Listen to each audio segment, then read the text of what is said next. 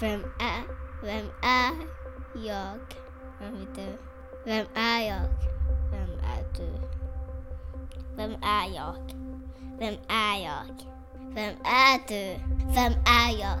Vem är jag? Vem är jag? Vem är jag? Vem är jag? Vem är jag? Vem är jag? Vem är jag?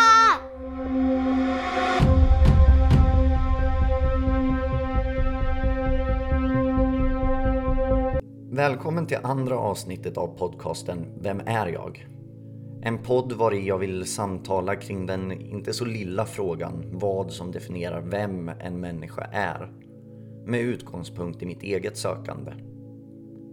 I det här avsnittet pratar jag och min dotters mamma Sofia om bland annat föräldraskap, potentiella identitetskriser och var ens identitet och barndom tar vägen när ens föräldrar plötsligt dör. Och som vanligt, en gnutta missbruk. Vårt samtal ägde rum på en väldigt livlig dag på biblioteket så därför hörs en del röster i bakgrunden. Och jag hoppas att det inte ska ta för mycket fokus från vårt samtal.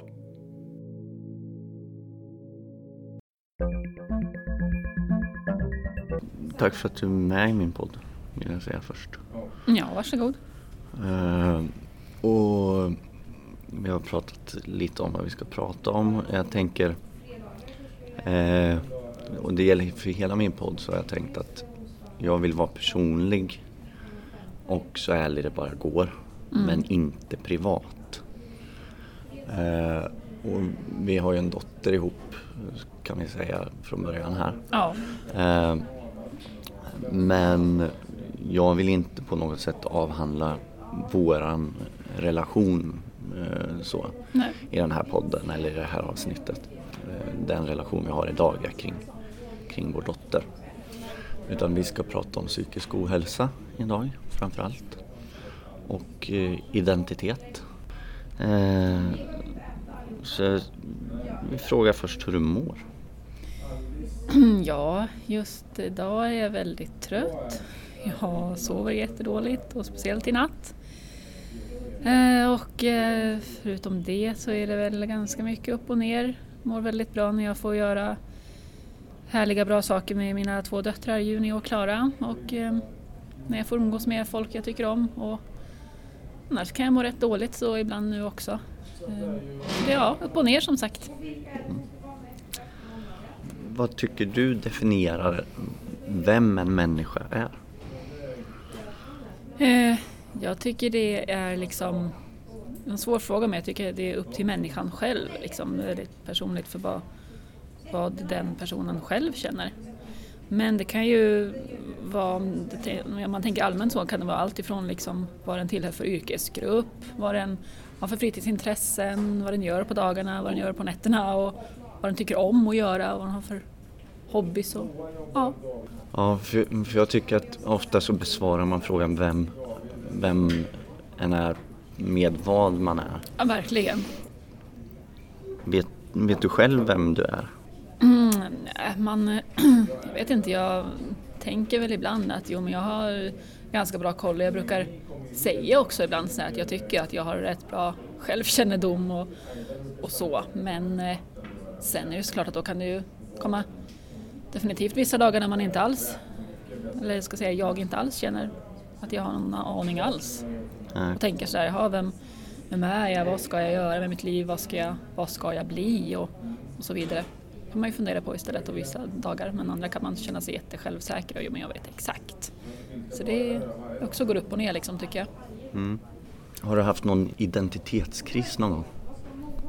Nej, det skulle jag nog själv inte tycka att jag har så. Nej, jag tror inte det. Nej. Ehm, för det jag tänker på, om jag som känner dig lite grann, vilket de, Ja. inte alla som lyssnar kanske gör. Ehm, och, men det behöver inte innebära att du har haft en identitetskris liksom. Ehm, så jag vill inte pracka på dig någon identitetskris som du inte haft. Ehm, men eh, jag tänker på du, du har flyttat mycket, du har utbildat dig till många olika saker. Mm. Eh, du har haft olika former av relationer Verkligen. eh, och sådär. Eh, precis som jag, jag liksom. Mm. Och eh, för mig har det nog handlat om, jag vet inte. Ja, men det kanske mer har varit att hitta en väg och hitta, Mm. alltså ett sökande om vem jag. Ja, men jag tänkte precis på samma sak, just att istället för identitetskris så tror jag att det är att man har sökt identitetssökande kanske man kan kalla det för då. Ja, Ja, det tror jag. Absolut. Som jag tror de, de flesta människor har, eller borde ha på något vis i alla fall någonstans i sitt liv kanske. är det viktigt? Ja, men jag tror att det är väldigt viktigt för att, för att hitta den man på något sätt vill vara eller känner sig mest bekväm med att vara och göra det man vill göra utan liksom tvång utifrån eller från släktingar, från samhälle. Man ska känna att man är faktiskt tillfreds. Det är på något sätt meningen med livet då, i alla fall för mig att vara tillfreds och känna att jo, men det är, man är på rätt väg och man är, känner sig, inte nöjd kanske, för det kanske man aldrig gör, men på väg i alla fall ditåt. Liksom. Mm. Hur är du tillfreds? Det är jag nog mest när jag ja, men märker att eh, nu har det, handlar det väldigt mycket om att då mina döttrar, för det, blir, för det blir att när jag märker att de mår bra och är lyckliga och då blir jag också det. Och då känner jag mig tillfreds med, för just att vara mamma är en väldigt stor grej för mig. Speciellt nu som att jag också har två barn så blir det ju blir väldigt mycket runt det. Och att jag allra helst av allt vill strävar efter att vara en bra mamma just nu i mitt liv. Liksom. Visst, jag har nyss gift mig och vill ju såklart vara en bra fru också men det kommer ju aldrig komma i första hand. Det kommer ju alltid vara mammarollen och mina döttrar som alltid kommer först. Liksom. Så när de mår bra så mår jag är bra också av det. Så det är svårt att tänka bort att, att vara mamma och svårt att liksom tänka bara till mig själv då som person. Det är faktiskt väldigt svårt, måste jag säga. Att tänka dig själv som individ menar du då, utan dina döttrar? Det, det leder lite in på, om, om vi ska fortsätta på det vi, vi nämnde i början här om, om ditt mående. Ja. Vill du berätta lite själv så att jag inte lägger orden i munnen på dig? Ja, nej men eh, precis just det som du nämnde nu, för jag har ju två döttrar men sen är jag ju själv dotter också men på ett sätt så har jag lite svårt att kanske se mig själv helt som dotter just nu med tanke på att jag är föräldralös. Och bara det att vara det när man är 29 är väldigt konstigt på något vis och någonting som jag aldrig trodde att jag skulle bli eller vara. Och, och min pappa han dog för åtta år sedan men mamma tog ju då sitt liv för ja, nästan exakt ett halvår sedan. Och det såklart gör ju att jag mår som jag mår, upp och ner som sagt. Och mindre bra vissa dagar. Nej, precis för jag, jag tänker på det också. Något som jag, jag ville fråga. Och det är just det här, du, som du säger att du kan inte se dig själv som, som individ riktigt ut, utan dina barn. Eh, och också det här med att eh, jag kan ju bara tänka mig att inte ha någon förälder. Eller jag kan inte ens tänka mig. Nej, Men- precis. Vi, vi var på, på ett möte nu innan också där, vi, där vi, det pratades lite om eh, hur förankrade vi är som barn till våra föräldrar. Mm. Och vem är jag utan mina föräldrar? Precis. Precis, för det, det har jag sagt till både min syster och min man nu på senaste eh, tiden här att eh, det, det kan lätt kännas för mig nu, speciellt när både mamma och pappa är borta, som om hela min barndom blir inte riktigt liksom icke-existerande men den blir, den blir väldigt konstig nu som att vad är min barndom utan min mamma och min pappa som ju är på något sätt en såklart gigantisk del av att jag ens har en barndom. Det blir så himla konstigt liksom. Och så att mamma som jag anser då valde att ta sitt liv. Det får ju alla anse vad de själva vill men jag valde ju det. Jag, valde, jag, jag, eller jag tycker att det är så. Att hon valde och eh, valde bort alla andra förstås då i och med det. Och då känns det också som att eh, ja, men som om min, hela min barndom var, var i den nu och var, var liksom, ja, det känns som att den inte, ja, jag tror jag har sagt till, till min man och min syster att den, den är som, nästan som om den inte riktigt finns eller som om det är något slags diffust förflutet som liksom är, ja. Förpassat till fotoalbumet kanske? Ja, det, ja lite så. Ja. ja. Nej, men jag, jag, tror att jag upplevde, alltså nu är det så länge sedan och jag minns inte så mycket, men att om jag upplevde något liknande när min morfar dog. Mm. För vi hade, eller vad jag inbillar mig i alla fall, och förstått att vi hade en nära relation. Ja. Eh, och jag var mycket med honom och han blev mycket av mig. Eh, så ja. så där började det ju liksom att, för min del, att jag funderade på säkert vem jag var och så som det enda snarlika skulle kunna tänka mig liksom. Mm. Tänk, eh, att eh, ta sitt liv. Mm. Nej men du sa att för dig så, du ser det som ett val. Ja. Eh, och jag kan, jag kan nog hålla med om det, att, att jag ser på det sättet också. Mm. Samtidigt som det kanske är som, som eh, en, andra sjuka människor som för egen del missbruket liksom. Ja. Att, inte för att på något sätt skyll, skylla ifrån mig. Mm. Eh, men den sjuka människa som jag har varit i aktivt missbruk. Mm. Jag hoppas inte att jag är i, i min grundpersonlighet och mitt friska jag. Liksom. Precis. Och, och där, där hade inte jag så mycket val liksom. I, och jag tänker på samma sätt om med annan psykisk sjukdom då, djup depression eller vad det nu kan, kan vara att människan är ganska förlorad ändå ja. i, i det. Sen är ju det yttersta naturligtvis ens eget val. Mm. Annars skulle inte jag vara nykter och drogfri idag till exempel. Nej. Det är, jag valde ju den vägen ja. istället för Precis. att eh, eh, välja att gå åt andra hållet. Ja, och kanske då i slutändan hamna på samma sätt som mamma. Liksom, ja. Det är ju nästan så det blir för många att det är dit man kommer till slut kanske, tyvärr. Ja, eh, hur man säger. Dårhus eller bårhus. Ja, ja visst. Eh, och det är ju missbruket är ju ett långsamt sätt att ta livet av sig på. Ja. Eh, och det är bara att konstatera fakta. Ja. Det är så svårt det där också med, med alltså just um, psykiska sjukdomar för att uh, det är ju så med många som tar livet av sig att de innan en tid har mått dåligt psykiskt uh, och på olika, i olika grader, liksom, olika länge. Och för mamma var det ganska kort tid, åtta månader tycker jag är en väldigt kort tid i alla fall. Liksom, där vi i familjen överhuvudtaget märkte någon slags skillnad på hur hon var och vad hon pratade om och så vidare. Men, men visst, alltså, sista gången hon hälsade på oss var ju tre dagar innan hon tog sitt liv och då var hon ju absolut inte någonstans tyckte jag, min egen mamma. Alltså hon var ju väldigt personlighetsförändrad, hon var inte alls sig själv. Um, och um, jag som själv inte har mått dåligt på det sättet hon gjorde och själv inte har varit i något slags missbruk kan ju heller inte liksom veta hur det känns då. Eh, att vara så pass djupt nere så att man mår så dåligt så att man till slut inte ser någon annan utväg.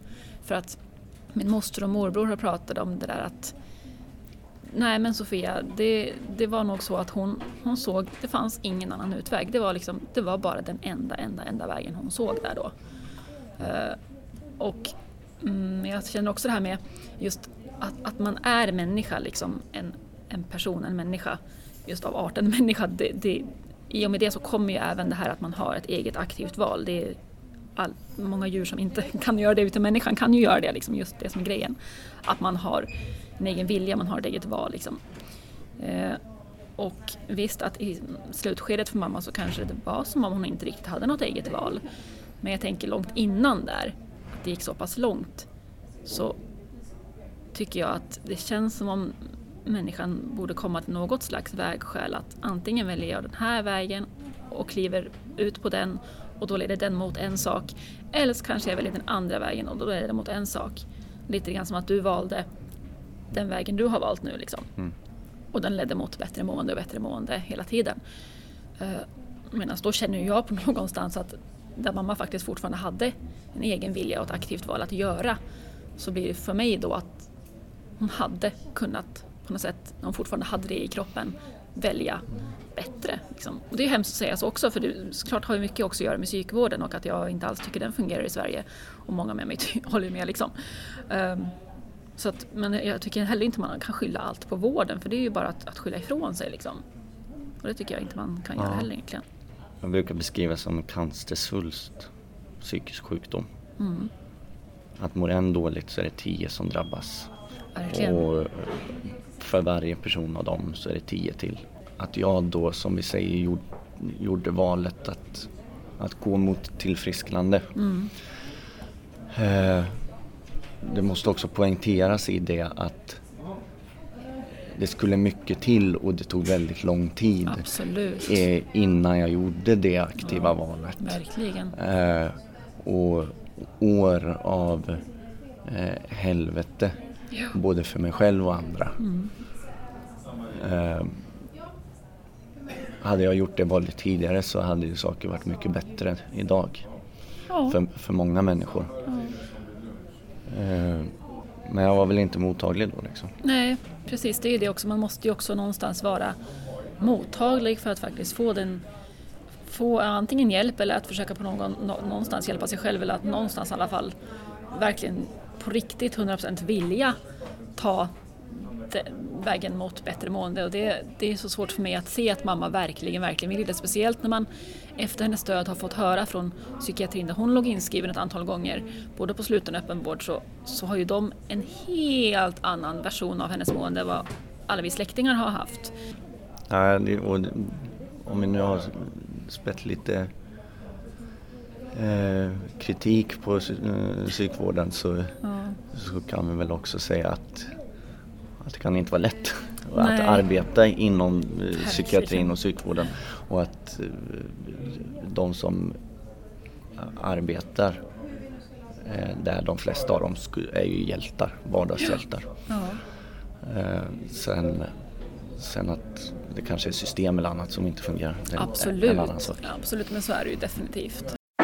Snart är det slut, det blir en helt annan höst. Jag kommer lämna stan och flytta nordöst. Snart åker jag hem till mitt andra hem Som jag längtat, som jag verkligen inte längtat hem. Till gata upp och till gata ner Och så vitt jag ser är gula vagnar mindre än blå. Norrköping, man får nöja sig ändå.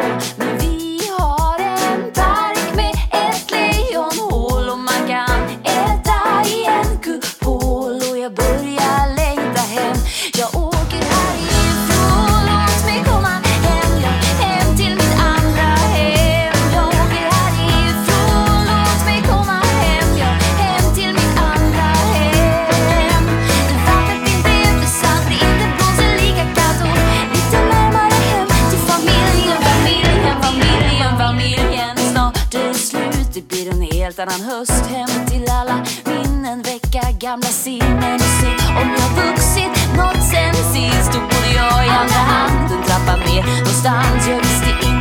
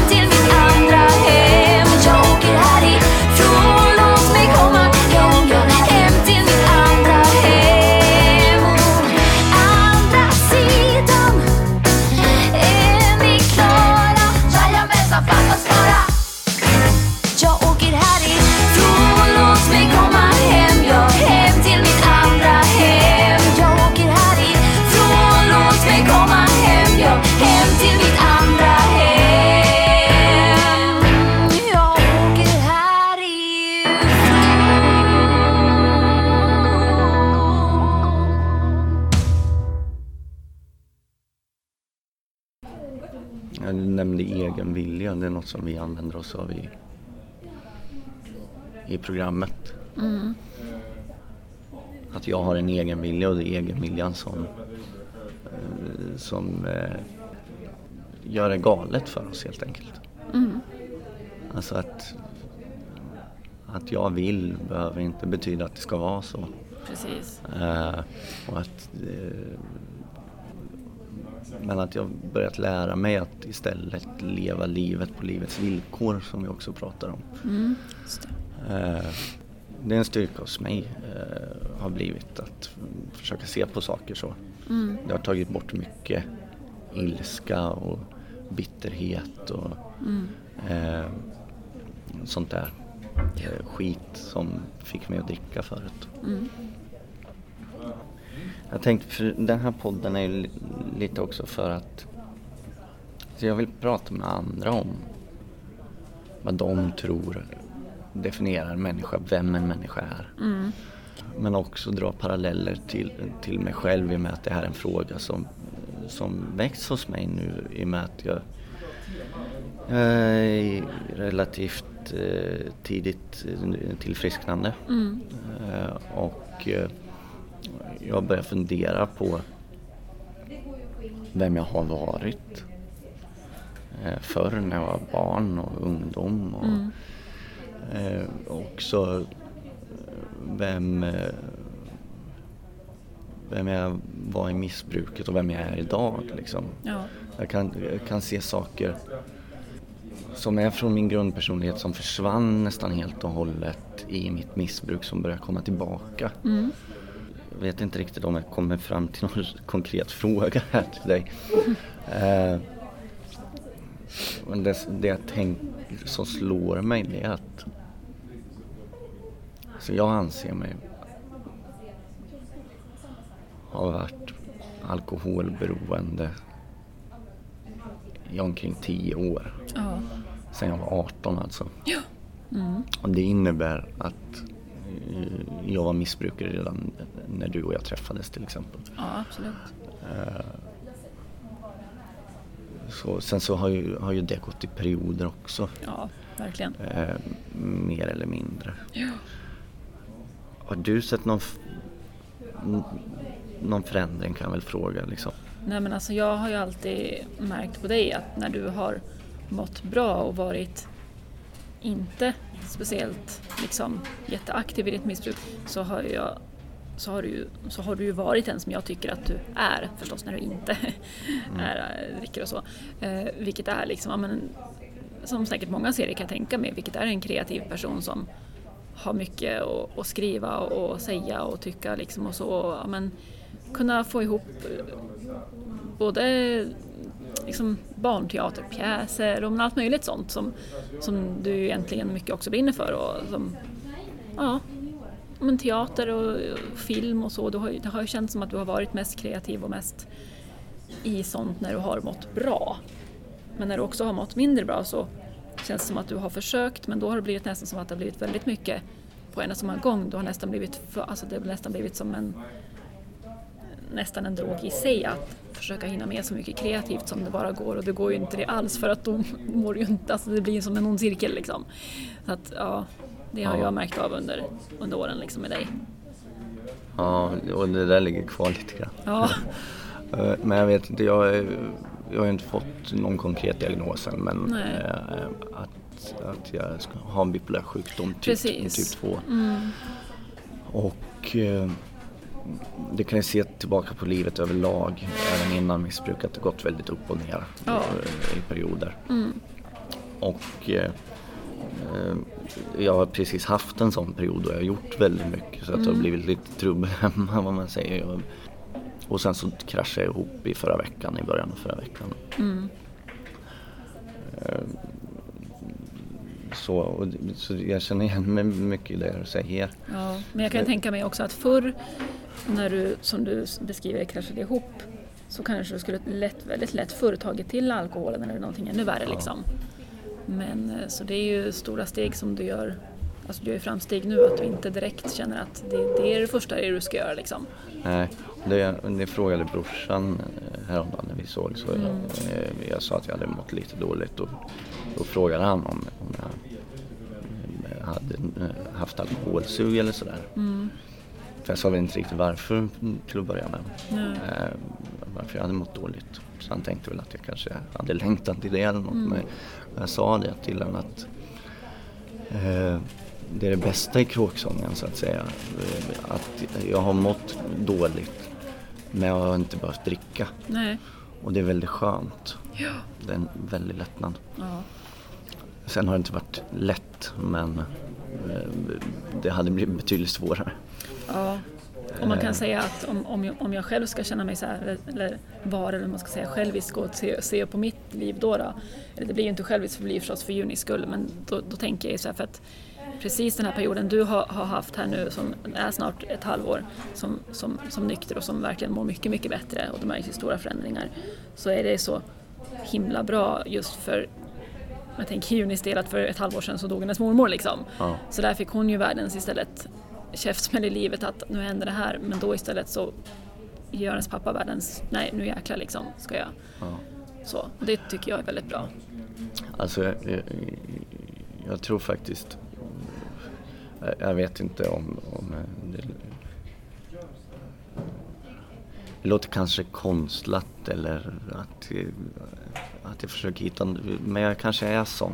Det är kanske är sån jag är, att jag försöker hitta något, något gott i allt eh, tråkigt som händer liksom. Eh, men jag funderar på det om det var igår för att jag funderade på vad vi skulle prata om. Jag hade glömt bort det tills jag, tills jag skrev de här stödorden.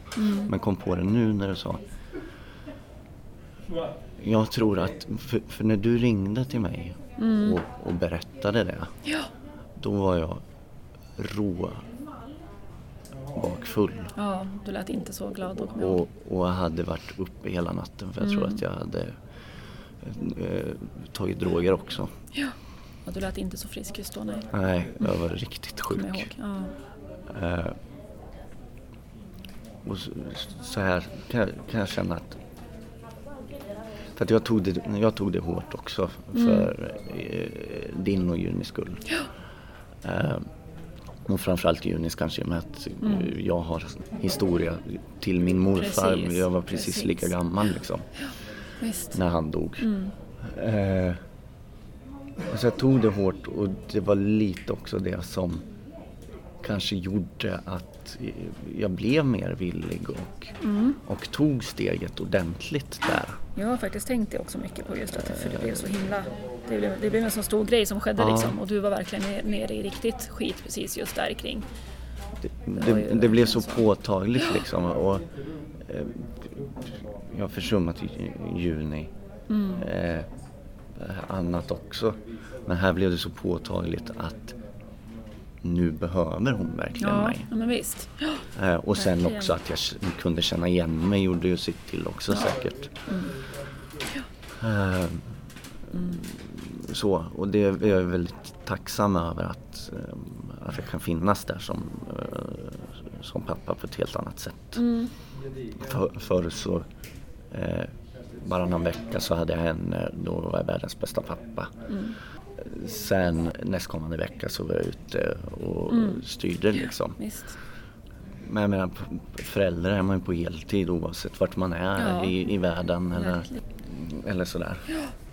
Nej, för det blev så himla påtagligt också just för när mamma tog livet av sig där i mars då så precis ikring kring där så, så var vi vi, och när jag säger vi så menar jag liksom, ja, kanske dels, mamma, mamma visste ju själv om att du inte mådde så jättebra, vi hade inte kanske berättat exakt allting för henne som hände precis där kring. Men nej, så jag kommer ihåg att jag eh, pratade med Mattias då där kring precis innan mamma tog livet av sig att, att det var dig vi oroades för liksom. Vi, vi visste ju att du inte mådde bra, vi visste att ibland kändes det som att vi inte riktigt var helt var säkra på ens var du var. Och ett tag där så var jag ändå där och jag sa till och med till Mattias, minns jag att nej men gud alltså om Adam ska gå och göra något dumt nu, det, alltså, det kommer ju inte gå. Det kommer inte, Juni kommer ju inte, alltså, jag var helt sådär, jag var jätterädd för det liksom. Och så gör min egen mamma det och då blev det såklart ännu mer där att nej fan om Adam också gör det vet jag inte vad. Alltså, nej, det kändes verkligen sådär att det går ju inte ihop sig, alltså, det funkar inte liksom. Nej. Och det kan jag verkligen känna att det hade, det hade varit en extrem tragedi om båda två. Nej, det går inte ens tänka sig liksom. Men jag var faktiskt, jag var rädd där ett tag, att jag var, kände att nu är Adam på väg åt verkligen fel håll här, det här kommer inte sluta bra liksom. Nej, jag, jag stod nog väldigt mycket på vågskålen också. Ja. Sen är, sen är det många faktorer som gjorde att jag, jag valde att ta det steg jag tog mm. och det här är en, ett, mm. ett av de ja. skälen. Ja. Tycker att vi har haft ett bra samtal. Jag mm. vet inte riktigt vad jag ska säga mer. Nej, men jag håller med. Ja, degen kommer här snart också så att vi får väl avsluta snart. Ja. Uh, men jag skulle vilja uppmana alla som Eh, som känner att eh, de kanske dricker för mycket eller, eller är orolig för, för hur någon annan mår, om det är missbruk eller psykisk sjukdom. Mm. Att de faktiskt tar hjälp. Verkligen. Det finns medberoendegrupper och anhöriggrupper. Ja, och ju tidigare desto bättre liksom, så är det ju alltid.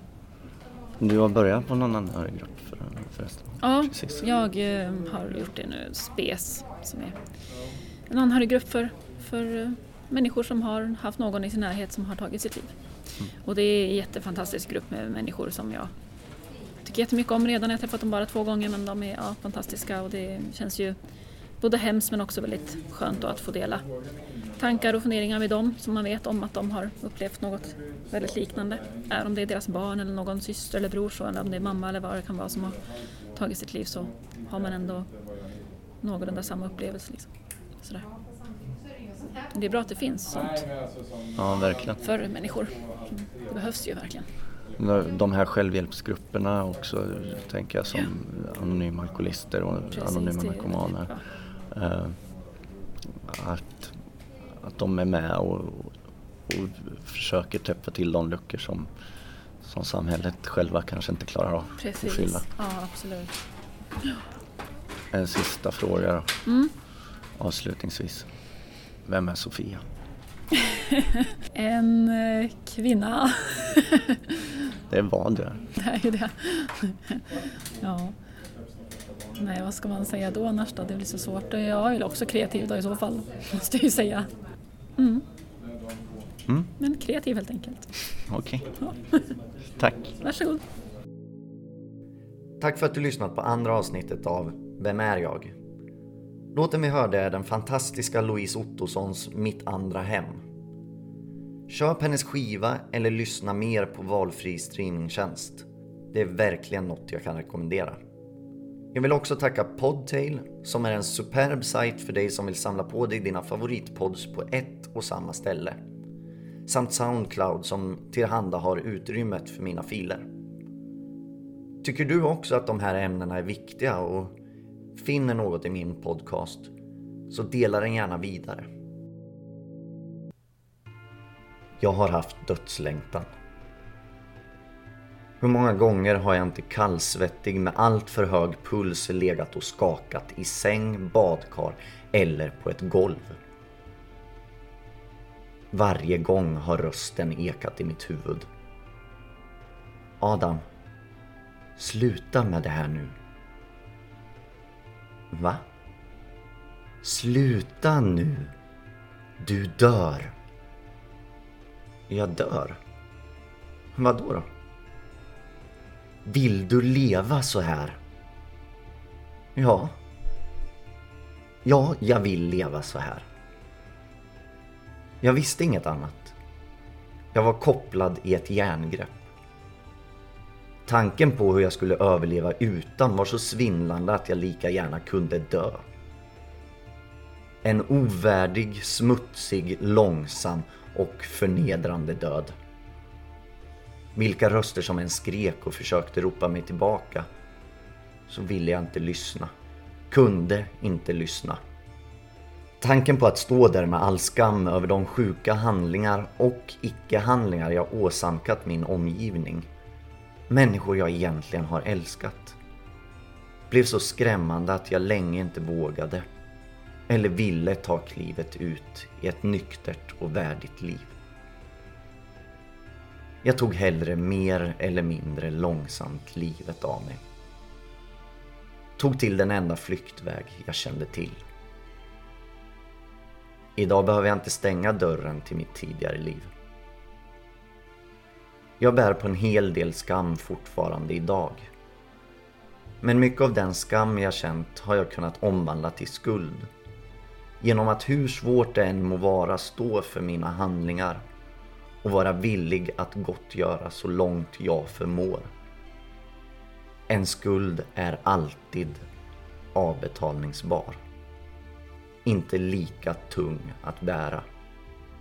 Den går att göra något åt. Ibland snabbt, ibland långsamt. En dag kanske jag är skuldfri. Men det är en dag i taget, många dagar till dess. Jag kan ändå leva ett värdigt liv idag. Jag blev villig livet.